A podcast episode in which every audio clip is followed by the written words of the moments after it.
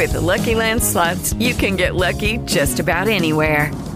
This is your captain speaking. We've got clear runway and the weather's fine, but we're just going to circle up here a while and get lucky.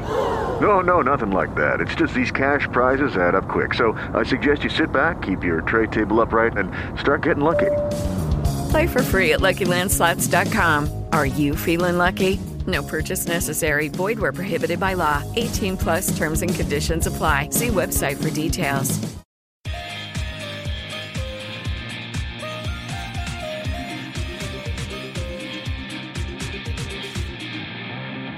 A third successive 2-1 win, 3 points clear at the top of the Championship. Things are bubbling along very nicely for Norwich City. They might even be on top of the Championship Christmas tree at this rate. And Teemu Pukki, talk about taking a moment. His 50th goal on his 100th appearance. He is very much moving into legendary status. Welcome to this week's edition of the PinkUn.com Norwich City podcast, looking back on a 2-1 win at Blackburn. You can also hear us on Future Radio 107.8 FM. I am Dave Freezer, joined by my colleague Connor Southwell. And we got back from Lancashire in the early hours of this morning. And we're also joined by City fan Sam Seaman, who was among the lucky 2,000 to be at Carrow Road on Wednesday night, again, for the 2-1 win over Forest. So we're going to have a chat with Sam about that very shortly. But, Connor, if I just come to you first, sort of your immediate reflections on that performance against Blackburn. Yeah, it was a really big win, actually. I think it's the type of win you look at sort of a side aiming to get promotion or being talked about as potentially being able to get promotion. And that's kind of what you expect from them away from home against what I felt was a very good side individually and collectively. I know Tony Mowbray was quite frustrated after the game, and I kind of got that sense because I think they worked Norwich probably the hardest we've seen so far this season, and Norwich really stood up to that test. So actually, having had a sort of brief night's sleep to reflect on it, I think that is probably one of certainly their best away win this season, I think, for me, in terms of how they tested, how they stood up to it, how they had a side that maybe played them at their own game as well. And it's exactly the type of performance I think you expect from a side that maybe has ambitions of getting promoted. So look, it's a long way to go. And as you said there, being top at Christmas Day would clearly be a massive step in the right direction. But considering obviously the injuries that we've spoken about for the last however many weeks, and we'll probably continue to speak about for however many weeks more, I think there's a lot to be positive right now, and that doesn't happen obviously a lot in football. So I think supporters have to enjoy it, but it was a really good performance yesterday, and very professional and very well executed, I thought, and very well organised by Daniel Farke and his players.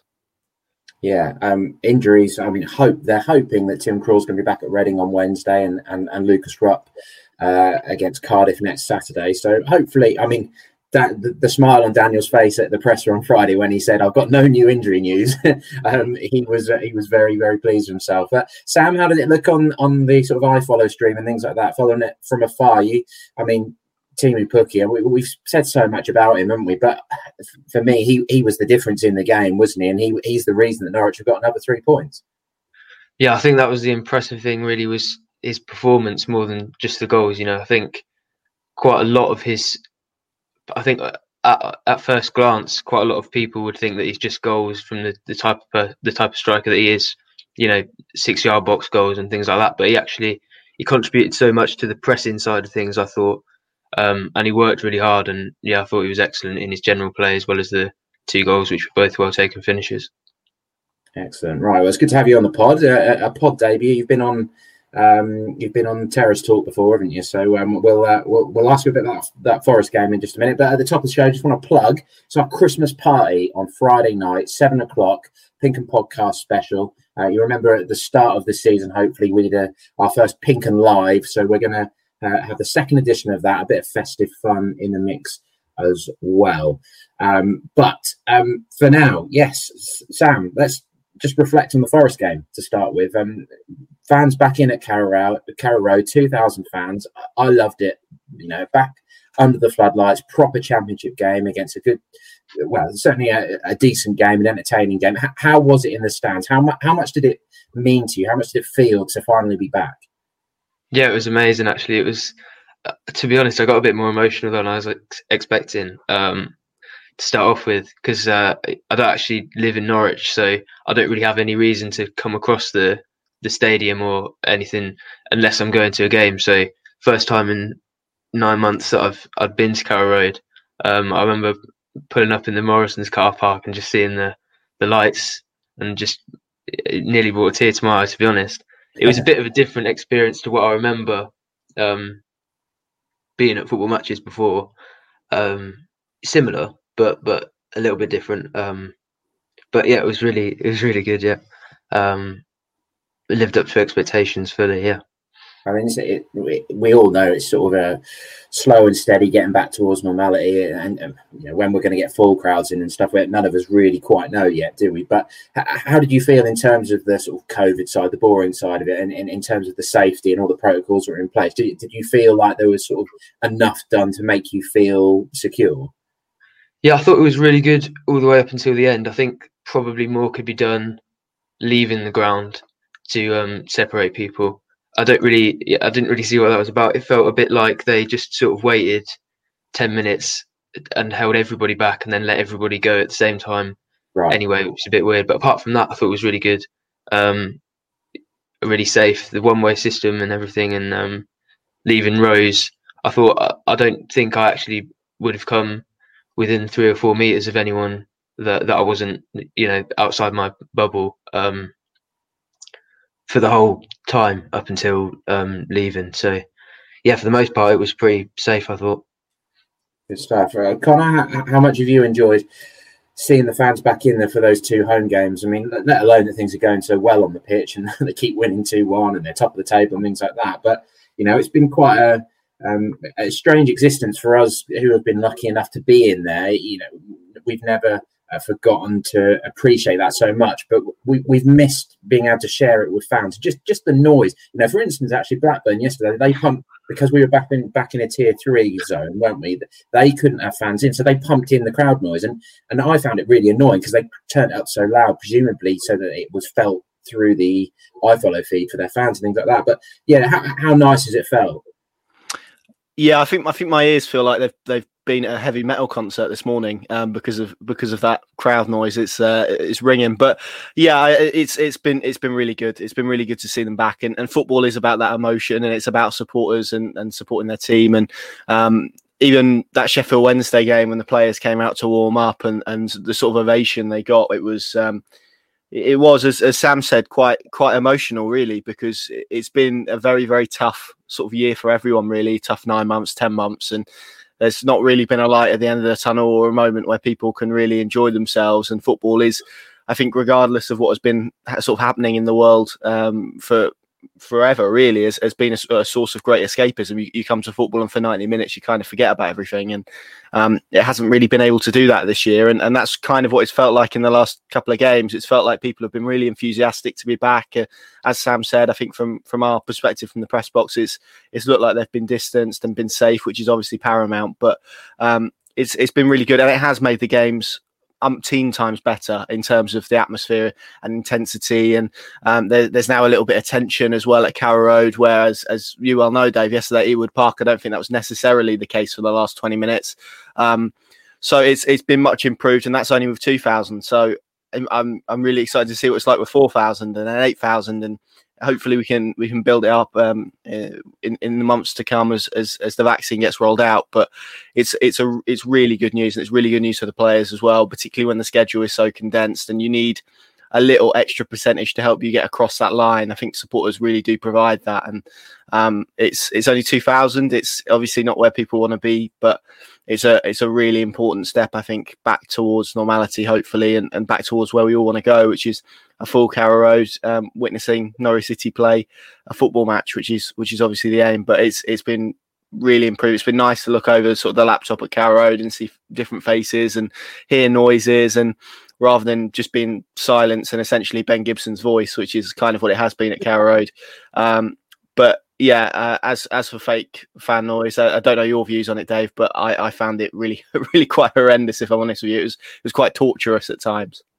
Yeah, I just blotted it out. It was like white noise in the end. But yeah, thankfully, hopefully, won't have to worry about that at Carrow Road. But Sam, the other side of it, the football side of it, that meant that you got to see Ollie Skipp and Jacob Sorensen in the flesh for the first time. So that's quite strange for a fan, isn't it? But did it feel dramatically different from watching it on a stream in that respect?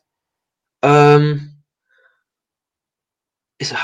hard to say, really. I think that your point about new signings and stuff, when that a few months into the lockdown, when I thought about the number of players that have actually never played in front of Norwich fans before, that was a bit, that took me aback a little bit. I think probably having my dad and my brother in the living room going crazy helped add to the atmosphere a little bit, watching the game on streams. But I think it was slightly different. It probably wasn't as loud as, not as loud as I would have expected. But then, 2,000 fans, and I think everybody felt a bit strange and a bit nervous. It was like going to a football game for the first time ever, really. So the atmosphere maybe wasn't as crazy as people would have expected. But I thought it was. It was still very different, to be honest. And I actually noticed some things, not just in the atmosphere and the fans and everything, but some things in the game. Seeing the whole pitch, you never appreciate how much seeing the whole pitch actually, how much you learn from that compared to a stream until you're forced to watch the streams for 9 months. Yeah, particularly if a replay cuts across the action or something at just the wrong point. It's completely out of your hands, isn't it? So there we go. We'll keep sort of edging back towards normality on that front. Let's focus on the Blackburn game. First up, let's bring in a little bit of Daniel Farke's reaction, and then we'll get stuck into how the game unfolded. We were fully aware that it would be a tough test for us today. For me, it was clear before the game, one of the toughest away games during the whole season, because Blackburn is one of the competitors for the top six positions. I think Tony Mowbray is doing a fantastic job, so they have improved from year to year, and they've proved this today again. I think they are one of the best, also possession sides. They are an offensive threat, so they score so many goals, one of the biggest offensive threats in this league, and I'm pretty sure that not many teams will be capable to travel away with points, and not even to speak about 3 points. But we were allowed to do this, and I think also in a tight game, but also deserved. And for that, we have to deliver all 3 days. We are still hit by pretty much an injury crisis, and then to keep going all 3 days in such a difficult away game is really not easy for the lads. And then that we are allowed to travel away with 3 points, feels fantastic. And I just can praise my lads today for this performance, for this result, and I'm pretty delighted with this. I know we spoke quite a bit about Teemu yesterday at the press conference, but we can't really avoid it today, can we? Getting both goals, so that it's 50 goals on his 100th appearance, that's pretty special, isn't it? The other reward would be good, huh? Wouldn't he? So more like 50 appearances and 100 goals, but now all jokes aside, Teemu is fantastic, so, and we all should value what a player we have. So a quality player and also quality personality. I think it was one of his best games in a yellow shirt today, not just because of the 2 goals, but also because of his workload. So he was relentless today in his pressing. He won so many balls. Also, when you go back in the how we scored the 2nd goal, he was also crucial to win the ball with his pressing, to stay in the game. He creates with his movements so much space and room for his teammates. He always provides an offensive threat, and he knows that we are at the moment have to play without some key players. Yeah? We have no proper left fullback at the moment. Yeah, we're not playing with number 1 goalkeeper. Still, some key players are out also in the offense. So just thank God some guys lads are on the way back, and I was able to bring them in for a bit longer period of time. But Teemu knows how much responsibility is on his shoulders, and then to deliver with this class and this performance, this commitment, and also for him is unbelievable pressure. Yeah, it's more like he has to deliver all 3 days, and even in Finland, when they have national team games, he's a superstar, and once as a prime minister from other country and wants to visit Finland, he always gets a shirt of Teemu Pukki. That says a lot about how much pressure is on this lad, but how he handled this with such a such a humbleness and such a workload and just thinking about the team. So we never have any discussions about he wants to leave the club or whatever. So it's more like he enjoys to represent the yellow shirt. He enjoys to be together with his teammates. And yeah, of course, and this, we don't have to speak about his goal-scoring ability, but also his workload for the team is fantastic. And it's a joy to be allowed to work with this player each and every day. Judy was boring. Hello. Then Judy discovered Chumbacasino.com. It's my little escape. Now Judy's the life of the party. Oh, baby, mama's bringing home the bacon. Whoa, take it easy, Judy. The Chumba life is for everybody. So go to Chumbacasino.com and play over 100 casino-style games. Join today and play for free for your chance to redeem some serious prizes. Chumbacasino.com. No purchase necessary. Void where prohibited by law. 18 plus terms and conditions apply. See website for details.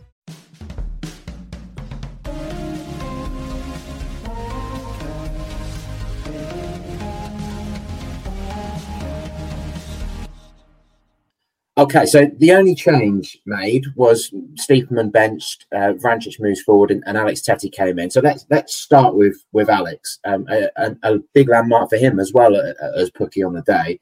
His 250th appearance for the club, only the 40th player to reach that for Norwich City. So, you know, he really does join some esteemed company. And an assist, Connor. I mean, according to Transfer Market, that's just his sixth assist in those 250 games.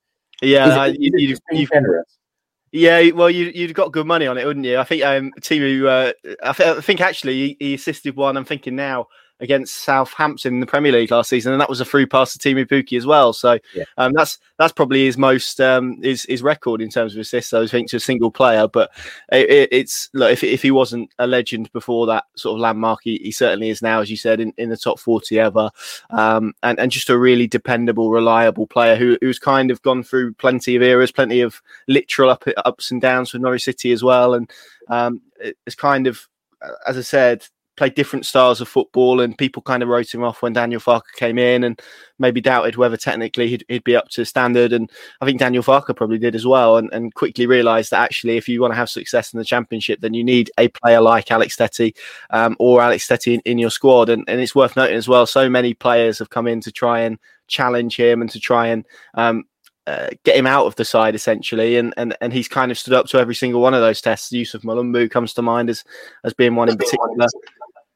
So I think he deserves a lot of credit in that regard, but also for his leadership and what he offers to the young players. Ollie Skipp, for an example, there's been many times this season, which I don't think fans maybe would have seen on streams, as Sam said, which is when the players have come out for the second half, often he'll have his arm around the player and he'll be talking them through a certain point or something. And it's just those small details, which even though he's not a part of the starting lineup, and he's still contributing and he's still a massive part of that squad. And Teemu said to me and Chris Gorham yesterday that, in terms of characters, he's really up there, and he is a leader in that Norwich City dressing room, and he's been a brilliant servant to the club. And no doubt when eventually he does go and retire and put his feet up in the snow in Norway and whatever Daniel Farke said, eat cake, he'll look back on his Norwich City career, I think, with real fondness, and he will be appreciated as a Norwich City legend, which is certainly what he is. And I know he's got his flaws, which I think he probably knows himself, but there's so many elements he does do. And I think you'd still be hard-pressed to find a Norwich City player that reads the game positionally as well as he does. And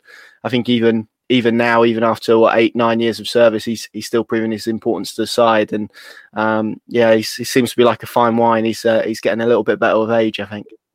Yeah, Sam, where have you come down on sort of the Tettey debate over the years? Because he's sometimes been a bit Marmite for people, isn't he? But I've always liked him because you've got to have that sort of unselfish player in the team, the sort of bricklayer who is willing to sacrifice himself and lay that defensive foundation for the team. And, that's not a very glamorous role. And Ollie Skipp was talking about it earlier this year. I think it was when he was on the Along Come Norwich podcast that, and he said something like, as a defensive midfielder, as that sort of holding anchor, you need a 10 out of 10 to really get noticed by people. But I think we can all agree now that Tettey is going down as a Norwich legend, isn't it?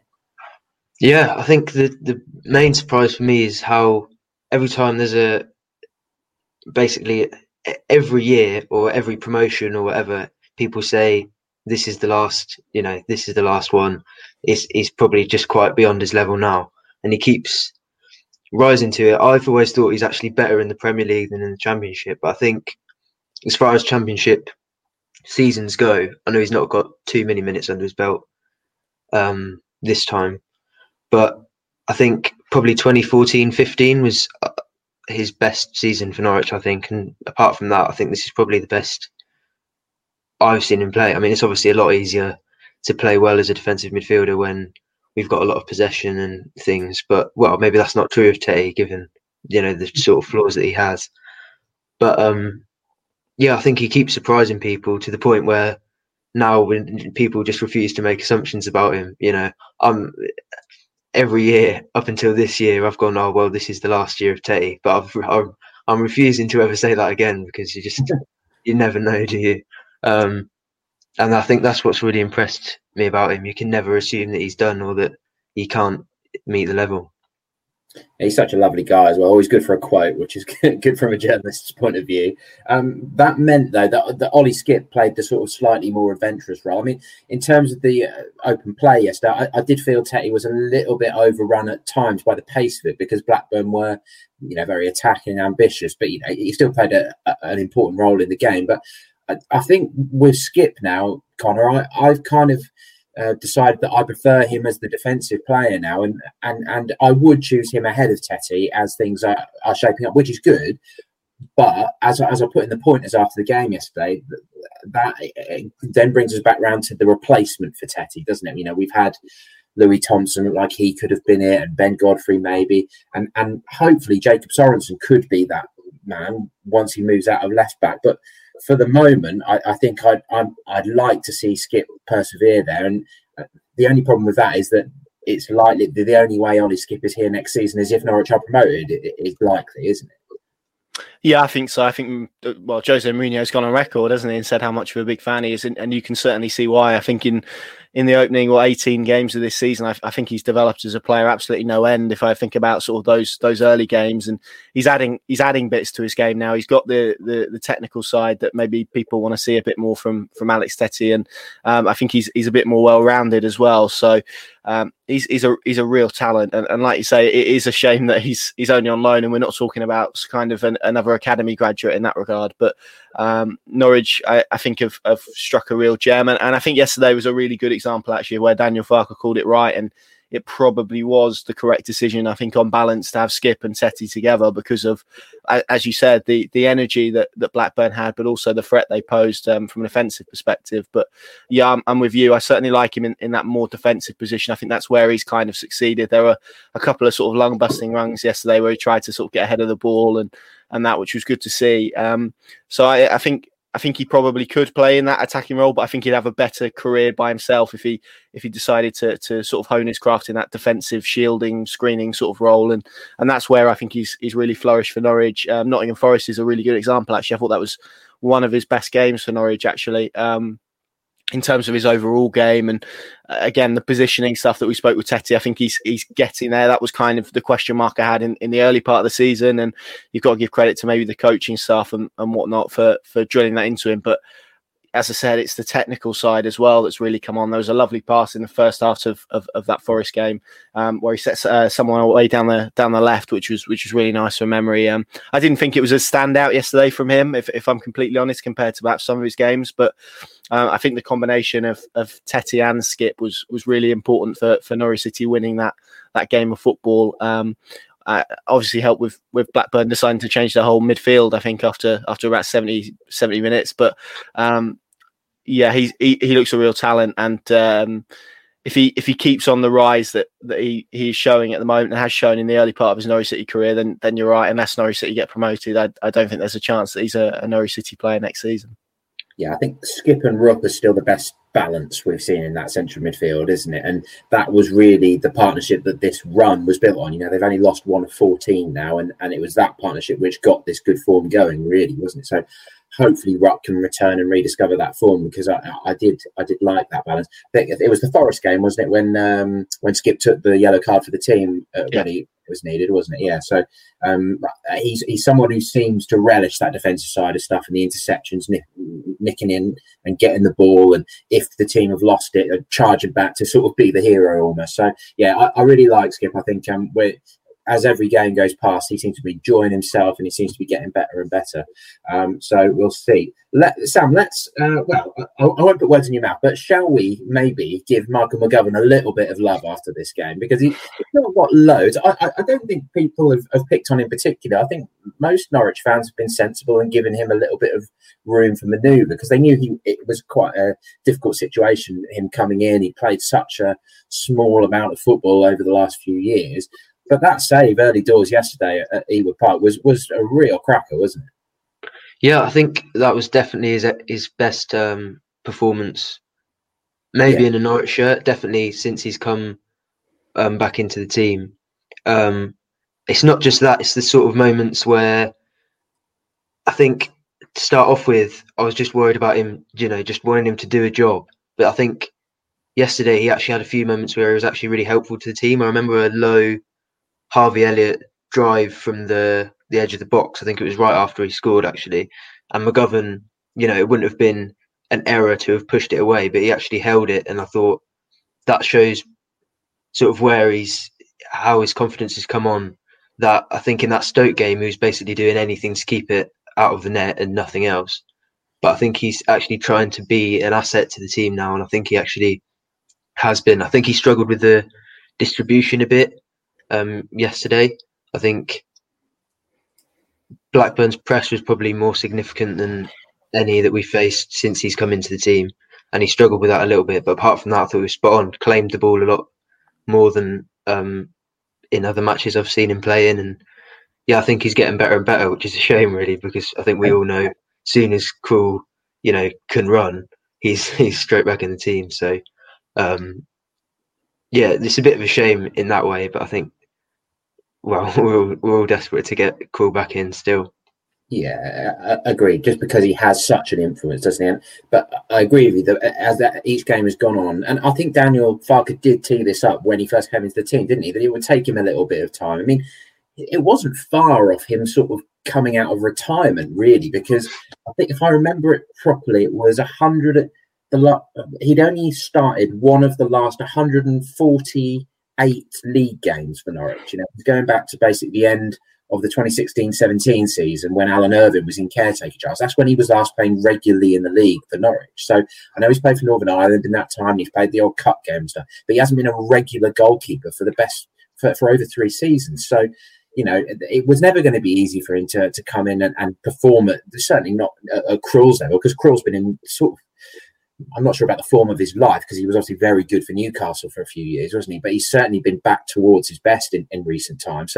So Connor, I mean, is it a case of don't rush Krul? Just, McGovern's doing well enough that unless Krul is 100% and that thigh is fully healed, don't rush him back? Or is he so important that if he is, 90, 95% fit for Reading on Wednesday night, he's back in the team?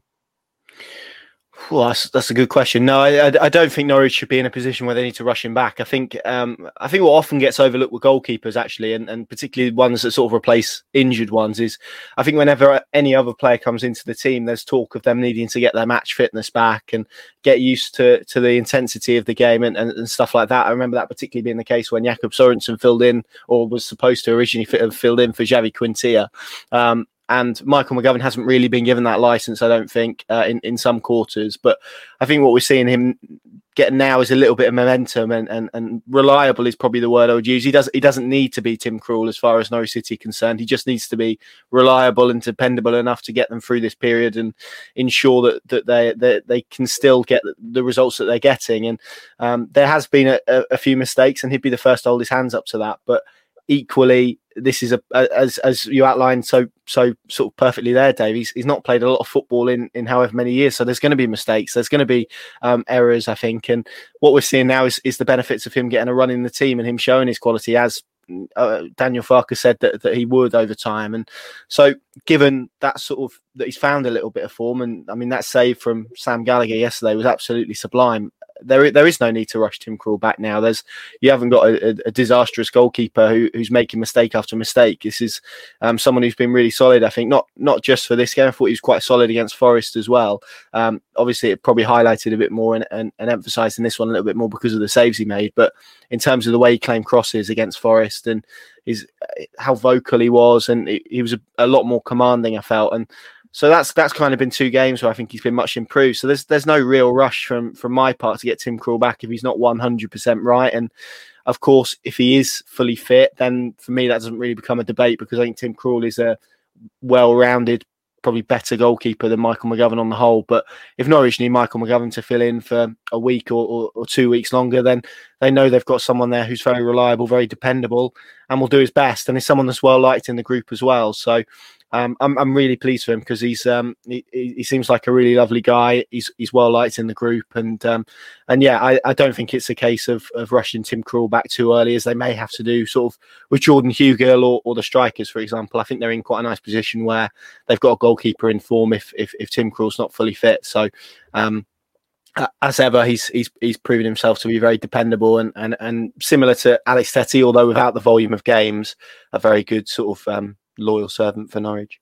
Yeah, he's very well liked in the squad, isn't he? And for me, I mean, two difficult games coming up this week. Reading away, who'd been a bit of a surprise package, and then Cardiff at home on Saturday. For me, the big game for Krul to be back for is Cardiff. I've just pulled up the stats in front of me here. Neil Harris in charge of Cardiff. Aerial duels won. They top the Championship statistics by quite a way. They're averaging 35 aerial duels won a game. Norwich averaged the lowest, no surprise there, of 16 a game. So that's a massive difference. You can guarantee they are going to bomb the ball in the box at Carrow Road. They're going to chuck set pieces in, and Tim's that bit taller, a bit better at clearing out those sort of situations. So unless he is 100% ready to go at Reading, I'd keep McGovern in just for one more game. I don't think it's helped necessarily that Zimmerman has had to come back in as well, because Gibson dropped out. I think if Gibson and Hanley had been able to continue with the way they were going in terms of controlling possession, that would have probably helped McGovern a little bit more as well, because Zimmerman has felt like he's, at Blackburn he found a little bit more rhythm, but he's still not quite where he was previously in terms of his passing rhythm and things like that. So yeah, that would be the one for me. Sam, Mario Vrancic gets pushed forward into the 10 role. How did you think he did? I thought it was pretty good first half. There were certainly some good moments, but then once Blackburn had got their equaliser, and Norwich hadn't really started the second half well, and I thought he went missing a little bit. Maybe just ran out of energy a bit. Yeah, I think recent performances in the number 10 position have made me appreciate the fact that Kieran Dowell is back a bit more. I think probably Vrancic being pushed forward wasn't necessarily. I think tactically, probably. Farke would have gone for Tettey and Skipp. I think that was a choice, but I think in terms of Steeperman or Vrancic, I think that was more of a reflection of Steeperman's recent performances, which I think have been poor, than it is of and I don't think personally that a number 10 is Vrancic's best position. I think more of an 8 is what suits him best. So yeah, I think it's more Vrancic does seem to be in good form, and we know he can pick a moment of magic out of nowhere, probably like nobody else apart from Buendia in the squad. So I think you probably have to fit him in somewhere, or there's an argument to fit him in somewhere for the big games. I don't know. I don't think that is as the number 10 though, and with Rupp coming back, I don't see. I think maybe Vrancic is one of the first to go out of the team actually, but yeah, I think he impressed me definitely more than Steeperman has recently, and I think if it's a choice between those two, I would go for Vrancic, but with Dow coming back in, I think he's probably the natural choice based on current form. Yeah, I think Vrancic and Steeperman both ideally could have done with a break at some point, and they've just not been able to get it, have they? They've both done decent things at times in this run of games. And Mario, when you're in a home game and it's a game where Norwich can have 60% of possession or whatever, he can play that central midfield role, no problem at all, can't he? Because he can pick the pass. And there was some lovely moments. I mean, he did set up Skipp for the goal that was disallowed, didn't he? That with a little prod into the box. Sticking with you, Sam, Josh Martin. Then, just to sort of while we're on that similar theme, what do you make of his performance yesterday? I thought it was excellent, actually. I think his end product maybe. It's not. I don't think his end product was actually poor. I think he was a bit afraid to take risks at points, lacked confidence. I think there was one point, it actually led to the goal, so not too many complaints from me. But he took a touch, you know, it bounced out and he could have or should have gone first time really, and he took a touch. So I think he's maybe he needs to wait for his stature in the first team to grow a little bit, or we need to wait for that, and then he'll probably feel more comfortable taking on those sorts of things. But I think his sort of interplay and his close touches and things are really good. He reminds me a bit of Cantwell in the 18-19 season, where he's really showing signs of promise and that he can be really handy on the ball. But I think he just he needs a bit of confidence, he needs a bit of time, maybe a bit more physicality. But I've been really impressed with some of the little bits that he's shown on the ball especially.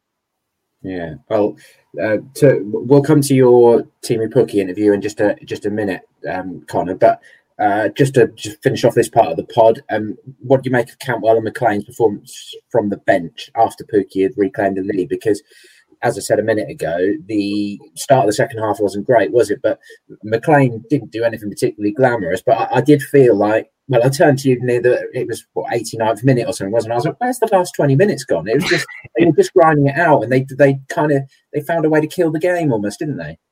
Yeah, and I think that was really important because excuse me, I think it was really important because if you look at where Blackburn's threat was coming, it was down the left hand side largely, or through down Norwich's left hand side with Harvey Elliott, who 17 years of age, by the way, what a talent he looks. And all Norwich really had to do was solidify that part of the pitch and make sure that it wasn't as vulnerable and Sorensen wasn't as exposed. And that's no sort of slight on Martin, but with Sorensen not a natural left back and Martin a very young man sort of feeling his way into first team football, it's kind of easy to see why Blackburn did get a little bit of joy down that sort of left hand side. And I felt what McLean and Cantwell did was just shore things up, and they had a bit of experience and offered a bit more protection that allowed Norwich to make it a very dull last 20 minutes to see out the game. They even had two really good opportunities to sort of finish the game, if you like, through Steepman and Cantwell himself. But I think both times Todd has come on the pitch, both against Forest and on Saturday against Blackburn,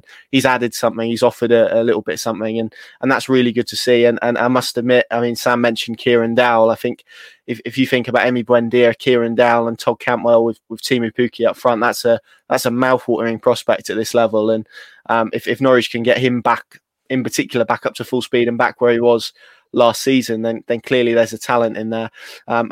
Just on Kenny McLean, I think similar to kind of what I said about McGovern, it's just this period where he just needs to find his fitness again and his match fitness, and also maybe a little bit of form as well. I kind of think he was pretty good, I felt, for portions of the Premier League season, and I think now he just needs to find his role in this Norwich City team a little bit, like we spoke about Mario Vrancic, where certain game states suit him. When Norwich have 60% possession at home, he kind of needs to, I think, sort of force his way back into the side, improve his quality again, and sort of decide what the perfect game is for him. And I kind of felt that Blackburn game would have been it, actually, maybe as a number 10, where he can work very hard, offer something airily when they've got McGovern in goal, and they perhaps need that outlet at the top end of the pitch as a bit of an escape, given his worries in terms of distribution. But both contributed to, as you said, making it a very solid 20 minutes and helped Norwich manage that final portion of the game to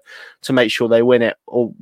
But as I said, I would probably point more towards the fact that Tony Mowbray decided to change his entire midfield, which I don't think was, with hindsight, a particularly great decision, although I can see why he did it, obviously, with the schedule and how relentless it is, and also how energetic they were as well. But I think it helped Norwich no end, actually, that decision. But those two players really helped shore things up and made sure Norwich got over the line, I felt. Yeah, they definitely lost their rhythm. And it was such an important win as well, it's worth saying as well. Norwich still 3 points clear at the top. But Bournemouth, Swansea, Watford, Reading and Brentford all won as well. So they sort of kept pace. And, you know, Norwich on 37 points, which is brilliant. But that's still only 7 points clear of Bristol City and 7. So this is far from done. But while I'm mentioning points, I did mention this in the pointers at PinkUn.com as well. Let me just pull that up in front of me to remind myself. But the comparison with the previous Norwich seasons, they are a point better off than they were in 2018-19 after 18 games. They are 10 points better than they were under Neil Adams in 2014-15 at this point, and of course still went on to finish third and made the playoffs under Alex Neil. Same, Lambert 2010-11, they ended up finishing second, but they had 10 points fewer at this stage.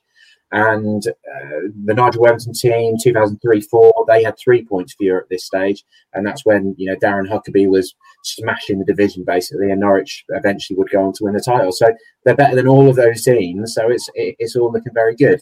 Right, let's hear Connor's chat with Teemu Pukki, and then we will talk about just what a brilliant signing Teemu has been for the club. I knew I'm gonna get my 100 games, and I knew I'm couple goals behind to get 50 goals, so that was actually my target to get 50 today. I really wanted to get it in this game, and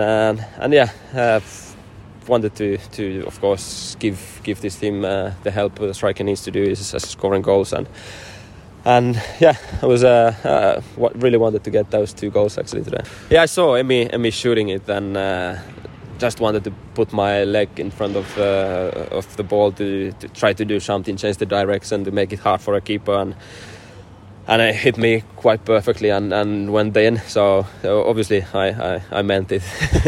Teemu, just a few for me. Obviously the milestone you mentioned there. When you signed for Norwich, it was quite a big risk on your part to come and play in England. Is it gone sort of beyond your wildest dreams, really? Oh yeah, it was a kind of tough decision. Will it fit me to play in a championship? But you can say it fit me quite well, and of course I said probably didn't believe I could have 50 goals after 100 games, but from the first day I came here, I've been feeling great to play for this club, and obviously happy with all the goals I've done so far.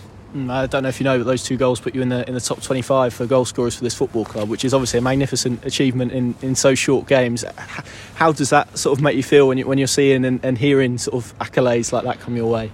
Yeah, of course, it's Telus been doing really, really well, and yeah, there's been many goal scorers in this club. So really happy to put my name in the history of the club, and I hope I can keep doing more history for this club. And you kind of mentioned the mentality was today a really good example of that, because you had a side effort that made you work really quite hard for that victory. Is that a sign that maybe you have the mentality to go again and to push at the top end of this division? Yeah, there's a lot of work to do, but we're on a good way now, and this team has great mentality, and we're working for each other every day, every game, so there is in this team is for sure we have a chance to do it, but nothing comes easy. There's many games to go, and we need to keep working every game, every day. We have seen it when we have off day. There are good teams we lose points then, so we need to focus every day. From true crime to football, Brexit to folklore. For more great podcasts from Archant, head to audioboom.com/channel/Archant. So that was Teemu Pukki. Just wonderful symmetry. Love it. 50 goals on his 100th appearance. It's just perfect, and great to hear him say that, you know, he wanted to grab that opportunity, that he knew that he could sort of make those headlines. Sam, can you sort of cast your mind back to when he signed for the club and what your thoughts were? Because I certainly didn't know much about him at all when his name arrived on the scene. But as a free transfer, I think off the top of my head, if that's correct, it's 38 goals in 59 championship games. So at this level, he's just imperious, isn't he? But yeah, to cast your mind back a bit to 2018, what did you first think? I thought he was a good backup to Jordan Rhodes. I think it was at the time when, you know, there was a point when I think me and a lot of other fans were getting quite disillusioned with the club. We'd had two seasons in the Championship without really threatening to get back up, and I was losing faith a little bit. And every signing that came in, you just sort of went, oh, another free signing, another 500 grand, because, you know, Weber thinks we're a tiny little club, which was my opinion at that point. But I remember, I think, watching him, and obviously the level isn't great, but we had a friendly with Kings Lynn, I think, in that summer. And I remember watching that game, and I think he played as like a number 10. Yeah. And I thought, this guy is looking really good against semi-professional footballers, granted at the time. But that was the first time I was impressed with him. And I think from that Middlesbrough goal, when we won 1-0 at home, he just didn't really stop. So, yeah, it's funny. You'd think it would take these players sort of a lot of time, especially with Teemu, who hasn't really... he had played 4 years, I think, at not a great level in the Danish top flight, and it didn't take him any time whatsoever, really. He came in, impressed against Kings Lynn, and then he didn't really stop ever, apart from that 6 months in the Premier League when he was just really tired. So, obviously what a signing. And I think I saw in Connor's verdict yesterday, he said that it hasn't been brought up for a while. So, now that he's got the 50 and 100, I'm sure people will start wheeling it out every few days in the media. And, it's justified, because it was a great signing, and I don't think anybody expected him to perform anywhere near as well as he has. He has. He's been brilliant, and he's got such a good attitude. As Daniel Farke has spoken about, how he's so selfless and he's a team player, and I don't know if it was maybe a little bit pointed in his press conference on Friday and on Saturday after the game. He mentioned that, I don't ever have to talk about, is he going to another team or things like that. He's just happy and settled at Norwich, isn't he? And he's well on his way to legendary status. That moves him level with Martin Peters in 24th in the all-time top scorers list. So that's not half bad, is it? A World Cup winner, and obviously his goal ratio is absolutely brilliant. But Connor, the winner at Ewood Park, I mean, If we're honest, we until we'd seen a replay, we weren't sure that it was Pukki's goal. We were going on his celebrations, really, weren't we? But once you've seen the replay, it's a real clever little flip, because I don't even think Buendia's shot is on target, is it? No, I don't think it is. And actually, if you if anyone wants to go back and take a look over the live blog, you'll see me credit Buendia with the goal for just thinking that it's taking a deflection off a Blackburn man. But yeah, you're right, because of the celebrations, which was it was quite frantic that moment, wasn't it? Because we were all kind of looking at each other and go, was it Pukki? Was it? Because obviously it was his 50th goal. It's a massive moment. And it had to be like that. He couldn't have just gone through one-on-one and slotted it in, could it? It would have been far too easy. But no, he definitely meant it. And obviously you heard from him there that he definitely meant it. But look at the replay. I mean, he sticks his leg out deliberately to change the direction of the ball. And that is the sign, really, of someone who is so clever and so intelligent in the box and with their finishing. And it takes a really good striker, I think, to be able to have that awareness, because, Buendia's flashed a shot in. It's not like he's hit a p-roller across the floor, is it? It was some strike with force, but that kind of sums him up. He's just instinctive. He's intelligent. He gets himself into good positions. As Sam said, right from the off, he presses really well. I think Darragh Lenihan probably went to sleep last night having nightmares of Teemu Pukki, because he looked terrified every time he had the ball and he was running at him.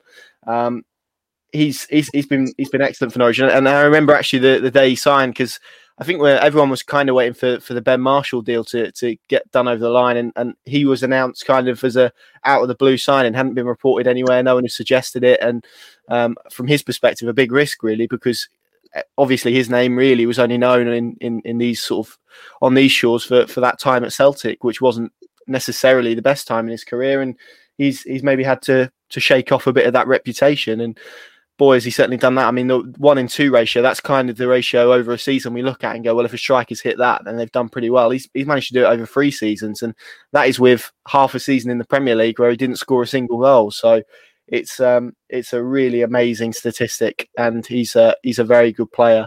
And the next stop for him is 100 goals, I think. Wow, that would be very nice indeed, wouldn't it? But and I've got Got it in front of me. But Ewan Roberts got 96 goals, didn't he? Hang on, let me just open up my book.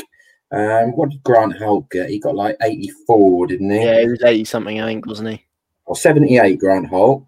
Robert Fleck, 84. Ewan Roberts, 96. I mean, it's only Terry Alcock and Johnny Gavin who are over 100 goals. So, but who's he got? I mean, he could make quite a bit of progress this season still. You know, if he's on 50 now, there's a few players, only a few goals in front of him, like Wes Houlihan on 54, Ron Ashman 56, Ken Fogo 57. There's a very realistic chance he gets into the top 20 of the club's all-time scorers this season. He only needs another 5 to get there. So, yeah, what a signing he has been. Right, thank you very much, boys. Actually, thinking about it, he probably should have had a hat-trick, shouldn't he? Because, you know, he was denied by the crossbar, then fired over. That late chance that Cantwell sort of fluffed, I think he probably should have left it for Pukki as well. And you've just reminded me, actually, when you mentioned Celtic, that after promotion, obviously interviewing the players in the mix zone and stuff after games, every single week during that first half of the season, particularly after he'd scored, there'd be a national journalist who would say, so what went wrong at Celtic? And every time his face would just drop, be like, oh, do I have to talk about this again? So I'd kind of put all that to the back of my mind. And thankfully, we don't have to worry about that too much. But yeah, I mean, if he gets anywhere close to 100, then that would be a brilliant story.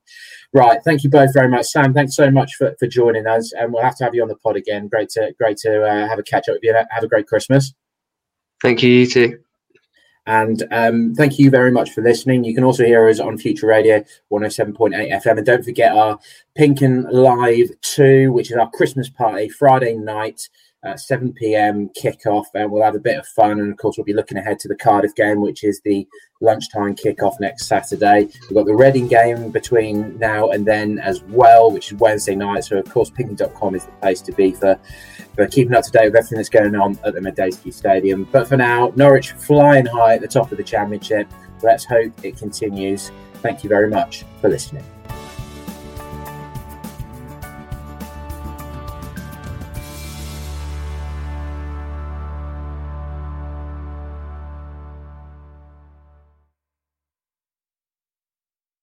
With the Lucky Land Slots, you can get lucky just about anywhere.